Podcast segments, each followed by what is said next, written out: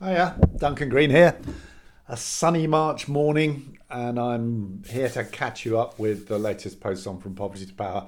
Got quite a few this time because it's a couple of weeks. I started off slow coming back from holiday, but now it's picking up speed, and suddenly I've got a backlog again, which always makes me feel good. Um, so, start off with the links I liked and a nice little bit of aid nerd humour sent to me by Ingrid Trinat in India.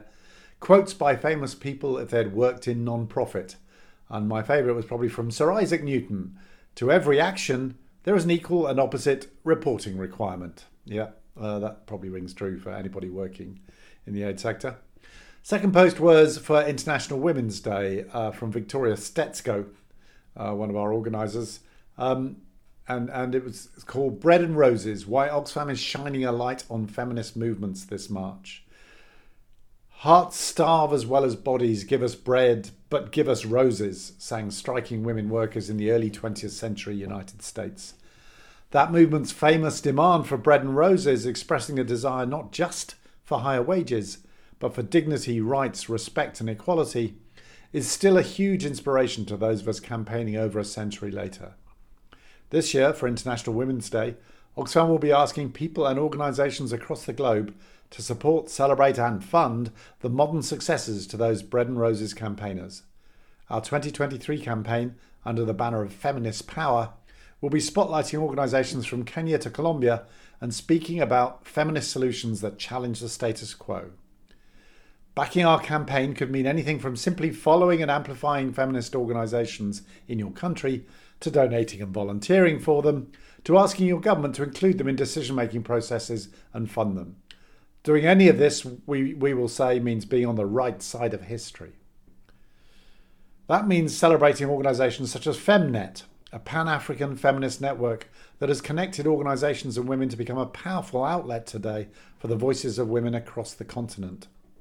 FemNet's work on everything from climate justice to women's leadership to sexual and reproductive rights is shifting power in Africa and beyond, mobilising women to campaign for their rights and pushing governments to implement their commitments to, to gender equality. We'll also be highlighting movements that are pushing feminist alternatives to the austerity that is blighting so many women's lives across the world. Movements led by organisations such as Mesa de Economía Feminista, the Colum- a Colombian organisation that highlights intersectional inequalities and is building a new framework of feminist economics and a new development model focused on sustainability. The energy and radicalism of such movements are needed more than ever as we seem to be at a crossroads when it comes to gender equality and rights. In recent years, progress has been slowing down, and the anti gender and anti rights pushback has grown bigger. The fruits of anti gender mobilization are taking threatening forms in different parts of the world. Hard won rights, hard won rights and freedoms for women, girls, and queer people are being threatened and, in extreme cases, revoked. We're witnessing ultra conservative leaders and influencers come to prominence. Anti rights actors such as Citizen Go growing their financial. Sorry. Ah, I've lost it. And political power including in international human rights spaces. Meanwhile, so called gender ideology and other anti rights discourses are pushing out feminist calls for inclusion and intersectionality. The next post was by uh, authors Themrise Khan, Kanakulya Dickson, and Maïka Sondarjee, who've got a new book out called White Saviorism in International Development, which is something that we're hearing a lot about at the moment. Um, it's it's part of a sort of bigger critique of the nature of development. Since the racial uprising following the murder of George Floyd in 2020, the world has been faced with the reality of racism in most of what is known as the progressive Western world. Movements like Black Lives Matter and Rhodes Must Fall have brought to the forefront the ingrained legacy of colonialism and racism between those who colonised and those who were colonised. The past has come back to haunt the former while for many in the latter, the past is still very much the present. The global aid and development sector has not been able to avoid this reality either, primarily because the sector itself was the creation of the end of formal colonisation in many countries of the global south following World War II. And because the sector itself often mimics colonialism via rich Western countries holding political and financial power over lesser privileged nations who through aid programming are still subservient to their former colonizers. Via this reckoning, hollering cries to decolonize aid are rampant. When used in the West, this concept often becomes arbitrary and historically disconnected. Calls to decolonize aid do not actually address the actual elephant in the room the age old concept of white saviorism, i.e., the white man, quite literally, coming to save and tame the savages. As inappropriate as this sounds today, it still lingers within current development practices. White saviorism is ingrained in the systems, modalities, practices, and attitudes of the global North development sector towards those it claims to work with. And it has led to devastating consequences for the sector and those who claim to work for. This is what our new book, White Saviorism in International Development Theories, Practices, and Lived Experiences, attempts to capture. We define white saviorism as both a state of mind and a tangible power structure founded on the benevolence of whiteness which elevates people of white European descent as more capable, more intelligent, thus more developed, which directs their actions in communities of the global south.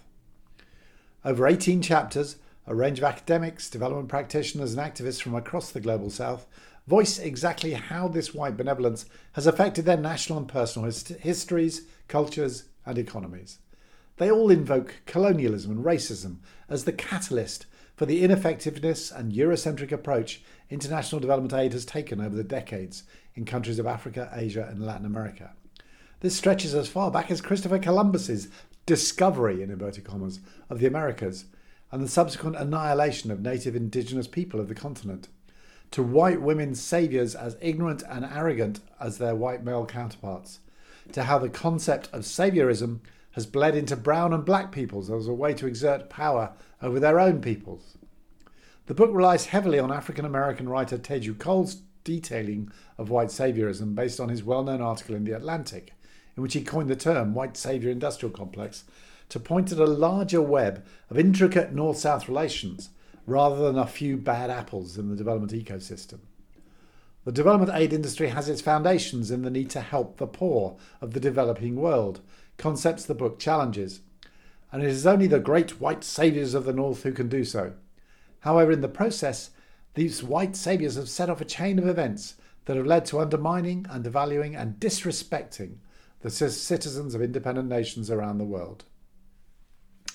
From the proliferation of American aid to Afghanistan to save brown women from brown men, to how Haiti's colonial history has influenced its aid providers to how voices of non white nationals are silenced in, the industry by white or brown managers, our contributors speak from personal experience as black and brown academics, aid practitioners, and activists. They speak of how the white saviours, in the guise of aid donors, international NGO workers, consultants, and charity workers, have consistently put their own views and perceptions of development over that of their beneficiaries, a heavily contested and misaligned term in itself, absolutely, and one I never use. Um, back to a bit of humour. I'm increasingly thinking that we all need humour because these are dark times. In amongst the hundred thousand WhatsApp messages leaked from the uh, by the UK um, former UK Health Secretary Matt Hancock, uh, he he crazily gave them to a journalist famed for breaking confidentiality agreements to help her write his biography and was amazed when she just gave them to the press. But anyway, in amongst that, there's a little WhatsApp exchange between him and Michael Gove, two UK ministers, in the middle of a meeting. Matt Hancock, what are we trying to achieve in this meeting? Michael Gove, we're letting people express concerns in a therapeutic environment before you and I decide the policy. Do you recognise that? I certainly do this is the nature of consultation when it doesn't really mean anything. Anyway, I just thought it was quite funny to, to actually see that this is what ministers are saying to each other in the middle of meetings. And this was about COVID. Anyway, next post was by me, and it was an interesting chat, Chatham House Rules, so no names, that I'd had recently with some people wondering what a philanthropic funder with a bit of money and little or no bureaucratic constraints could do to encourage the uptake of evidence in policy making. After swiftly batting away any suggestion of a new database, there's a lot of those, and that, that no one goes there. We got onto some practical steps. So, first, understanding the system. By all means, start with academics and practitioners, but don't stop there. Each is a complex system with very different relationships, both to the topic and to the other players. In academia, some are super keen to change the world and see their research as a means to achieve that, while others are more concerned with academic advancement and fear this could be hindered by coming to be seen as a mere policy wonk whose research is contaminated by having a pre existing cause or conclusion to promote. As ever, funders need to dig into the POVO, the point of view of the other, to understand their disincentives or incentives before injecting any money into the system. That should include an institutional analysis. Some academics work for institutions, like think tanks, that are under huge pressure to generate hundreds of days per year for each employee of highly paid consultancies. Others, often in universities, may be under less financial pressure, but may be less aligned with the values of practitioners. Tricky. Identifying allies within the system. One place to start is the linkers, academics with one time practice and vice versa. Putting a bit of cash into facilitating conversations and funding joint activities with those groups will close the gap between the two blobs of academics and pr- practitioners and could lead to unforeseeable but interesting future collaborations. I suspect that in many cases, despite all those databases and wikis, people still turn to colleagues for advice on who to talk to and what to read. What about taking that seriously, thinking it's a feature, not a bug, and rather than just wishing it could be replaced by a tech solution? Could funders find ways to support or improve that oral network? E.g., by helping it avoid traps such as always recommending that people pick the brains of old white men like me. Yes, please. Decolonising the research system. If research is carried out and credit duly given to local and national researchers, it is more likely to have impact at a national level than the more familiar fly in and fly out system of extractive northern led research. A funder, a funder could help replicate great initiatives like those that led to the Bukavu series of blogs in the, uh, in the Congo on the role of national researchers in global knowledge supply chains. If you're interested in this, search Bukavu series on my blog. I put up a whole bunch of them. They're amazing. Local researchers writing about what it's like to be a local researcher in these northern led research exercises. Next, set the knowledge free. Philanthropists can help pushing research funders to support open access publication as a default requirement in their research funding. Next, training. How to design research for impact is probably the, the lecture I am most often asked to give, based on some great work by my Oxfam colleagues on its approach to extracting maximum impact from a tiny, by academic standards, research budget. Why not fund this in a more systematic way? And just an update, it looks like the funder may take a look at that idea of a challenge fund for bringing together academics and practitioners on problems. Can you point me to some good precedents, please? There were some really good ones in the comments on the blog. If you know of any and you're listening to this, please go on the blog and uh, leave me a link. Thanks. Next post. Does digitalized social protection worsen exclusion for women? So this was a series of rather excellent blogs actually for International Women's Day by our LSE students published on the LSE International Development blog. Um, and my favourite not least because it was just written so well. It was just a great blogging style. I should definitely hold it up to my students when I get, when I do blogging workshops. Written by Divija Samria. Here's the deal. Digitization of delivery mechanisms in public programs is increasingly being used to improve targeted approaches, reduce out of system leakages, and develop response channels in case of a crisis. And the best part? The simultaneous rise of cash transfers has provided ground for a unique opportunity to evaluate women's empowerment beyond traditional means by amplifying their voices within the household through financial independence. Sounds good, right? Digital access in the form of female ownership of mobile phones is only a precondition or maybe pre precondition to digital use. It extends to other dimensions such as ownership of basic versus smartphone mobiles, adopting internet usage, and specific uses for which these devices are employed. The OECD reports that the gender gap in mobile ownership dramatically increases for smartphones in South Asia and Sub Saharan Africa. Combined with the fact that male users are more likely to browse the internet, download, and use apps, this implies that delivery channels with such needs are likely to reproduce hurdles for women. Now you're probably wondering well, if not through phones or the internet, delivering transfer payments directly into women's bank accounts could be an alternative. And rightly so, it indirectly addresses the above problems and simultaneously is a step in achieving financial inclusion for women. But the lag in digital literacy points to yet another flaw. Female beneficiaries may still be dependent for spending decisions. Let's look at the type of benefits transferred. There has been recent emphasis on cash transfer programs with the aim of increasing women's bargaining power at home. This could be either through payments that are unconditional or conditional on, say, improving school attendance rates or nutritional intake of children. Two concerns emerge when cash transfers are digitally delivered determining eligibility and undermining the role of mediated public service delivery.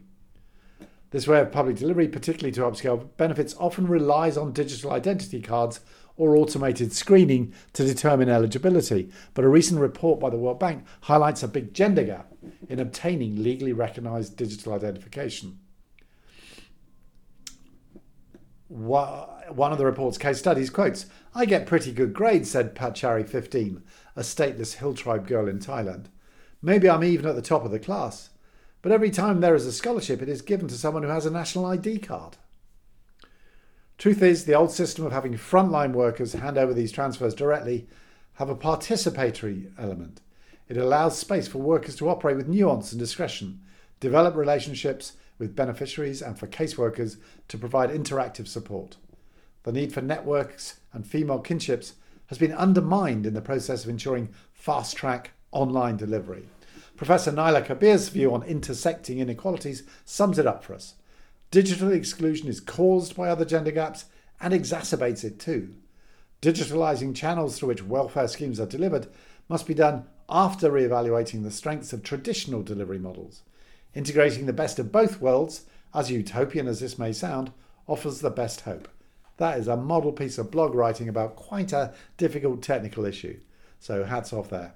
But there's also a really nice piece on um, the digital route to navigating abortion bans in Latin America by Freya Thompson, and the role of ICTs in perpetrating and addressing gender based violence in Africa by Kolata Asras Iab and Kechi Deborah Adeboye.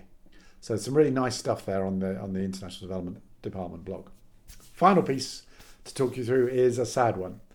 So when I joined Oxfam, there was this guy called Robin Palmer who was obsessed with land rights, and he would just you know, resist any attempts to, to make him work on anything else. He just was a deep believer that land rights, especially for women, was a crucial issue uh, in Africa and beyond. And he died last month. So somebody called Craig Castro, who worked with him over many years, got in touch with me and asked to write a tribute. And I said, of course. So here it is. Robin Palmer, Oxfam GB's former global advisor, passed away on Sunday, 19th of February. He was a wonderful friend and colleague from whom I personally learned so much about land and property rights in Africa. As a regional advisor for Oxfam GB, OGB, in Southern Africa, I worked closely with Robin in organising a landmark conference on women's land and property rights in the region, in collaboration with the FAO, the Food and Agriculture Organization of the UN. Most importantly, perhaps, the conference provided a space to share practice uh, and research and build networks between and among organisations, researchers, and activists all committed to improving the lives of people living in poverty. Included in the conference were women affected by land grabbing and property stripping, which gave voice to their issues and grievances. Robin, along with Kaori Izumi of the FAO, provided the intellectual leadership. One of the most important things I learned from Robin was the importance of practical action to support implementation of progressive laws, legislation on land and property rights. Following the workshop, I worked with Robin to develop a small program to support the demarcation of land in northern Mozambique, which was critical to secure communal land rights for smallholder farmers. Over the years, we reflected together on how important actual implementation of legislation is to fundamentally changing the lives and livelihoods of marginalised women and men living in poverty in Africa. So often, legislation exists but is not put into practice, and these gaps between theory and practice, and the gaps between rights on paper and the enjoyments of rights in people's lives are exploited by elites. We discussed also how the work of civil society and activists in Africa was done with such commitment under such difficult circumstances and represented hope for the future in many countries. Robin set up and managed the Women and Land Rights website for OGB and the related email listserv, which provided a platform to share experiences and thinking across the region and beyond. Through the extensive network Robin developed, he was able to bring in experiences from Asia and other parts of the globe. When Robin moved from Oxfam to Mokoro, he continued managing the website. Mokoro is an international development consultancy group established in 1982. Um, and Robin's passion for the land and property rights of poor and vulnerable vulnerable people fitted its its its, its um, uh, core business perfectly. Following his death, an article from Mokoro by Martin Adams and the ensuing comments from around the globe, shared on a number of platforms, showed just how much Robin influenced others, including the many young students that he supported while working in universities in Zimbabwe, Rhodesia at the time Robin taught there, Malawi, and Zambia. Robin had the rare quality and skill to provoke people to think about their circumstances, projects, alliance building initiatives, policy, development research, etc., and apply new information. He was not one to immediately answer a question, but sought rather to formulate questions such that new information was applied by the person posing the question. We invite anyone to write in with your comments on the legacy left by Robin. In this way, we can celebrate his life's work and show how his intellectual and practical leadership influenced others around the globe. And for those of you in Oxford, a funeral service will be held at 11am on 22nd of March at South Oxfordshire Crematorium, Garford. Following the service, friends and family are invited to remember Robin at the Wytham Village Hall and Cricket Club, Halls Close, Wytham. Uh, de- further details on the blog. And that, on that rather sad note, RIP uh, Robin Palmer, you were a fantastic activist and friend of you know lands right campaigners around the world. Have a great weekend. Talk soon. Bye.